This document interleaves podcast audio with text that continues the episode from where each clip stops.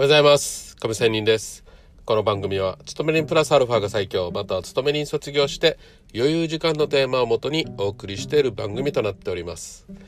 さあ、え今日は、ちょっと先日、ネットフリックスで見た映画の話を含めて、まあ、このお金の使い方って言いましょうか、貯め方、または返済の仕方っていうようなことを話したいと思います。さあえーっとねこのネットフリックスでねこの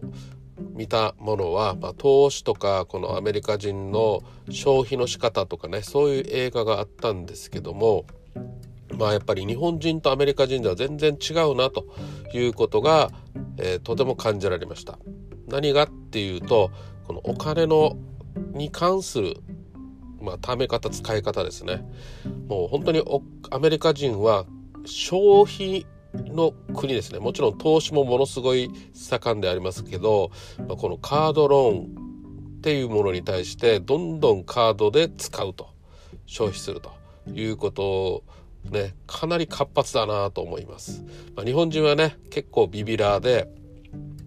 この借金をやっぱりね、えー悪だということもあります。まあこれ悪っていうのは悪いではありますけどある意味、まあ、冒険をしないっていうこともありますしね、うん、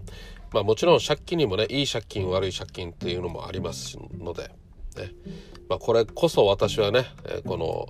投資の FX でねかなりのマイナス3000万の借金して自己破産して、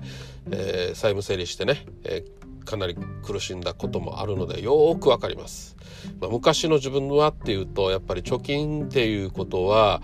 いやできずにやらずにね本当に消費ばっかりしてたなということなんですよ。でそのネットフリックスの映画ではもう本当に何百万何千万という借金をある、えーアドバイザーの言葉をね、えーもう5名ぐらいかな5名ぐらいのこういう借金をたくさんしてでも収入もあるんですよ。何千万という収入もあるんだけど結局はそれを毎月消費して、貯金ができないと。毎月カードローンに、ね、1,000万以上の収入あるけどそれ以上に使うというようなね。これがもう生活としてにじもう身についているのでなかなか治らないというようなことだったんですよ。でもその中でアドバイザーの話を聞いてどんどん返済していってでついにはこの、えー S&P500 とかね、まあ、株式投資に投資をして資産を増やすっていうような考え方ややり方が実際できるというようなことをしていたんですよ。ねまあ、本当にまさしく自分だな私だなって思うところなんですね。私も本当に、えーお金自己破産してでかなり限られた中で借金ができない状況で毎日の生活をするということで本当に見方考え方が相当変わりましたね。自分自身が本当に、まあ、確かにいろいろためになる、ね、付き合い方飲み方いろいろやってはきましたけどまあでも考えるべきことはたくさんあったよなというような感じなんですよ。でその慣れきった生活消費の仕方から逸脱するにはやっぱり簡単にはいかなくて、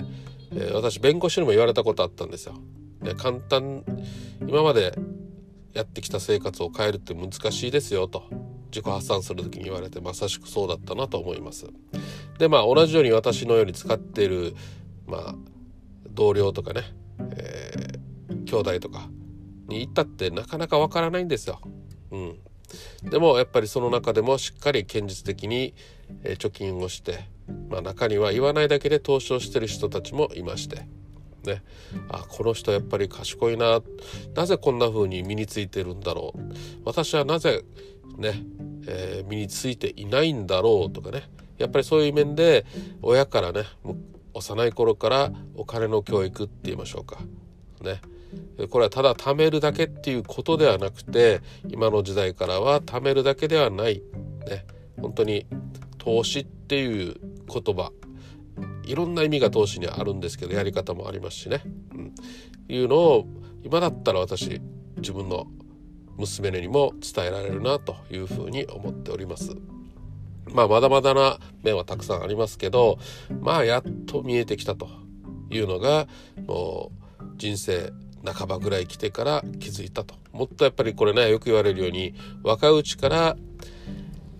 えーたくさんお金の勉強をした方がいいよなということはありますね。ましては今から少子化時代でね私たちのような高齢者を支える若者がね数数名でねあの老人を支える時代がやってきますのでその上も含めてもっともっと勉強して人に伝えたいなと思っております。まあ毎日 FX の話だけではなくてねこういう話もまあみんな知ってることかもしれませんが、まあ、赤の他人の私がちょっと話する中で何かの、えー、新しい考えやきっかけにつながったなと思って今日は話をしてみましたそれではもう年のせね、近いんですけど暮れに近いんですけど良い一日を See you!